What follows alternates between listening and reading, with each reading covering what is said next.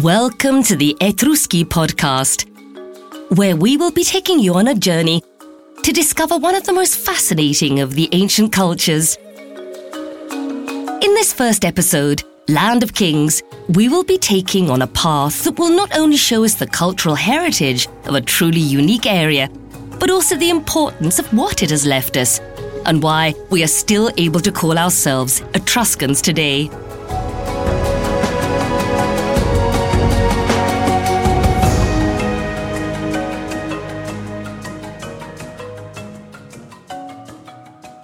The Etruscans used the word Rasna or Rasena to refer to themselves, but we have evidence of the fact that the ancient Greeks knew them as Tyrrhenoi, Tyrsenoi, while the Romans called them Etrusci or Tusci.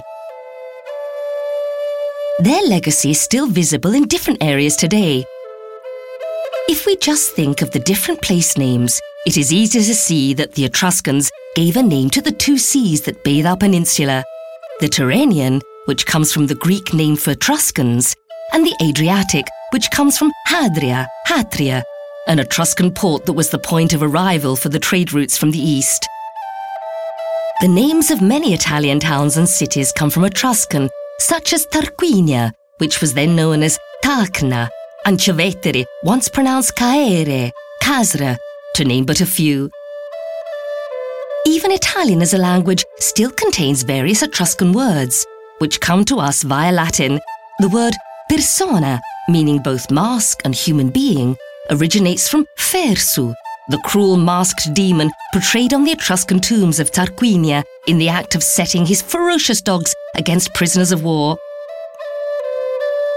The suffix erna comes to us from Etruscan, and when we use words like taverna, cisterna, or lanterna, we are paying tribute to the Etruscans without even knowing it.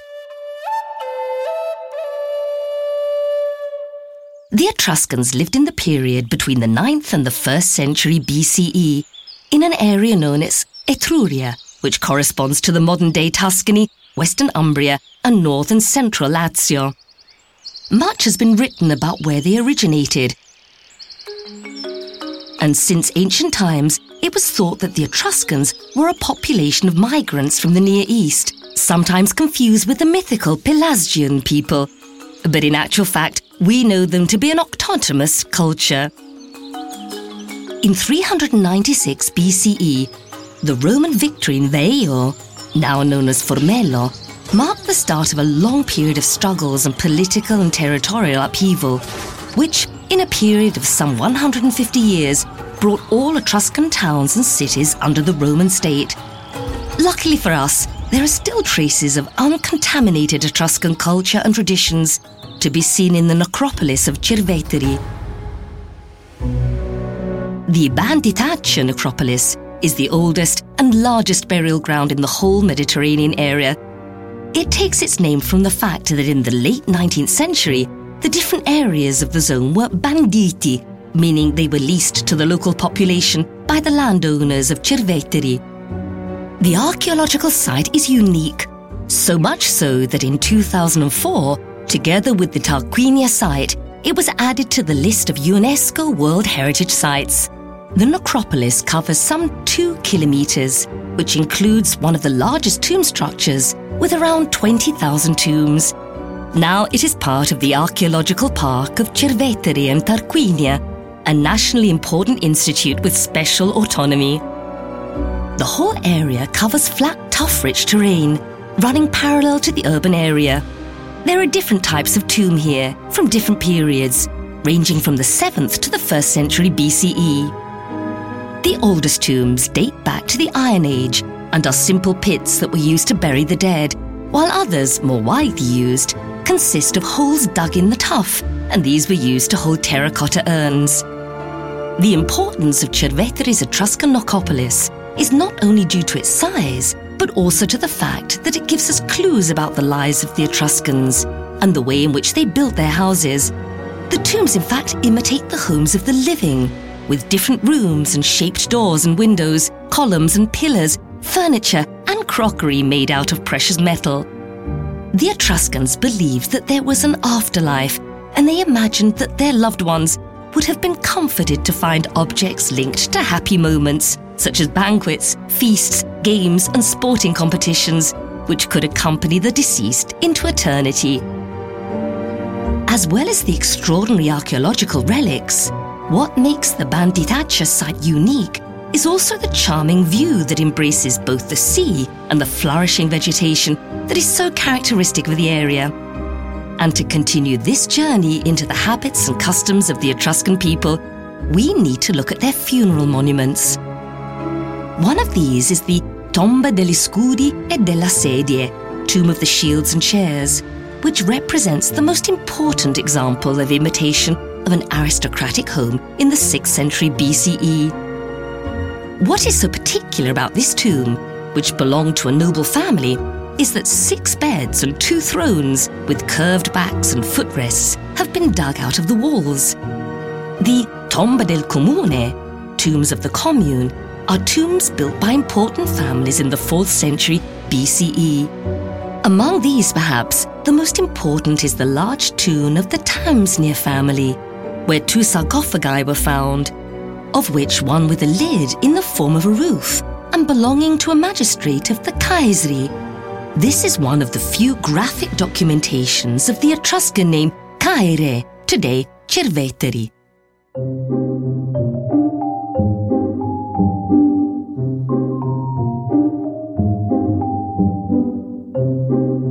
To these noble families and to the relics we have today, we have better knowledge of the habits and customs of Etruscan women.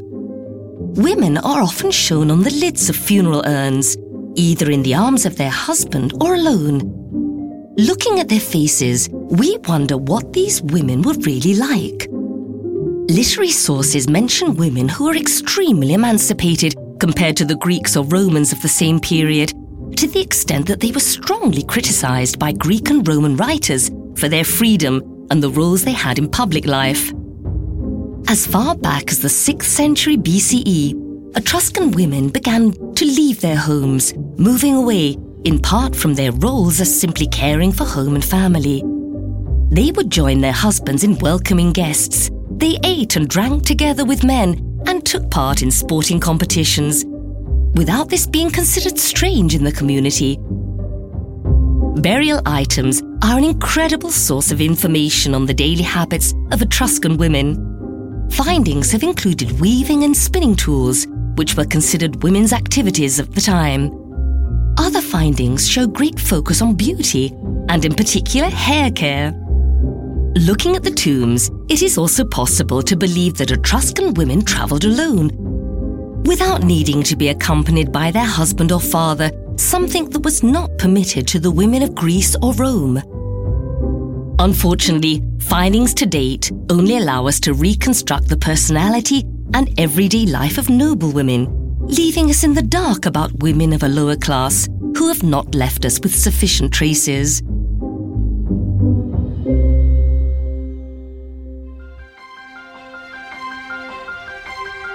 The Etruscans were a people who loved sports, as can be seen in different depictions, even if their preference was to be spectators rather than participants.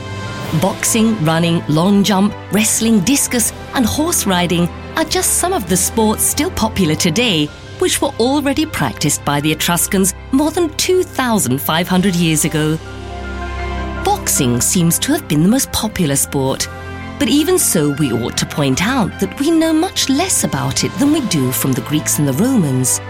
This is for a simple reason the Etruscans left us with very little written evidence. What we do know about Etruscan sports is the public dimension of the events. Competitions and races are depicted in various ways in Etruscan art, and it is possible also to see the spectators at the events. Of course, in the ancient world, members of higher social classes frequently organized sporting competitions for a small number of spectators, perhaps as entertainment during a banquet. Games, however, were often more of a public event. In the frescoes of the Tomba delle Bighe, Tomb of the Chariots, in Tarquinia, for example, the group of spectators, men and women, are easy to see as they watch sporting competitions, including scenes of wrestling, athletes, and horses. Like in modern sports, the Etruscans would award prizes to the winners, which involved substantial rewards. These rewards were a good deal more modern than we might have imagined. If we present winners with a cup today, in Etruscan times, they might have received a tripod an item that served as a stand for a container used to store food, which would also have been of great artistic worth. At this point, we should mention a particular Etruscan game, which we have already mentioned the game of Fersu, where a masked person, Fersu, would set a dog tied to a rope on a half naked man armed with a stick, but whose head was covered with a sack. Many depictions show the person seriously injured by the dog, although we do not know if the sport ended with the death of the contestant, who was often a prisoner with a death sentence. We also do not know if it was just a violent spectacle. Some evidence refers to the fact that a sporting competition had the power to remove curses. In any case, scholars have seen the game of Fersu as an ancestor to the gladiator games in ancient Rome.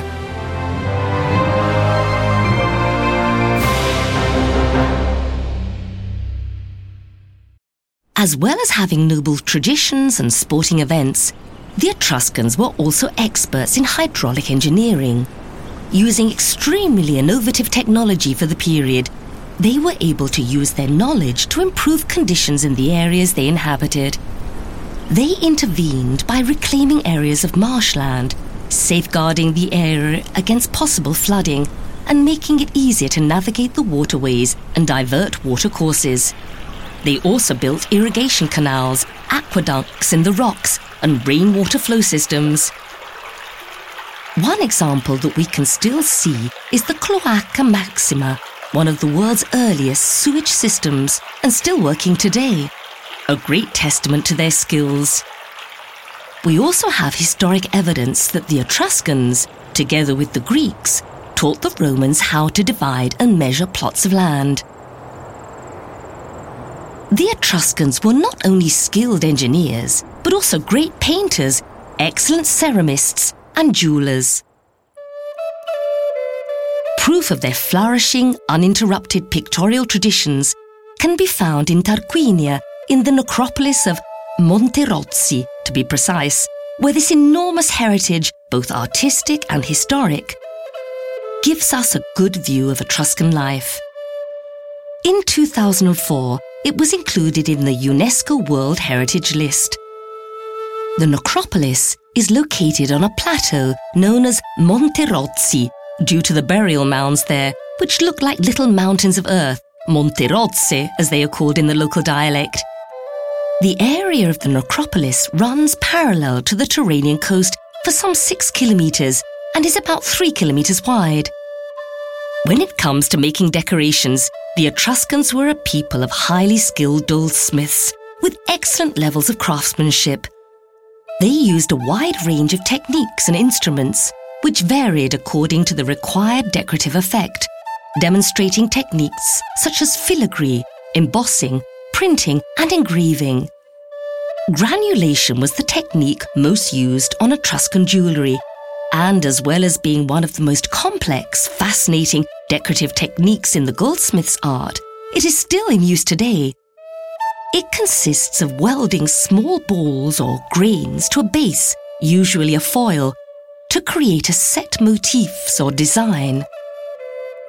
One example of their skill is the great golden buckle from the Tombe Regolini Galassi of Cerveteri, which we might define as an ancient version of the safety pin now on display on the Gregoriano Etrusco Museum in the Vatican.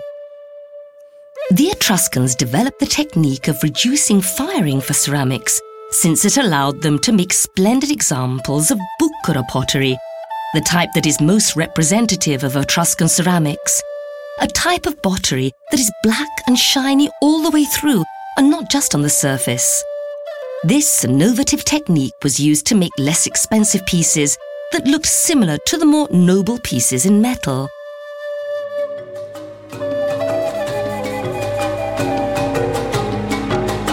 With these engineering works, splendid ceramics and jewellery, we end our journey into the Etruscan culture, but only for the moment. We will be back soon with a new episode that looks at Etruscan food and wine, seen as a distinctive feature of local hospitality and culture. And together, we can discover the excellent cuisine of southern Etruria. Together, we'll be travelling the traditional taste trails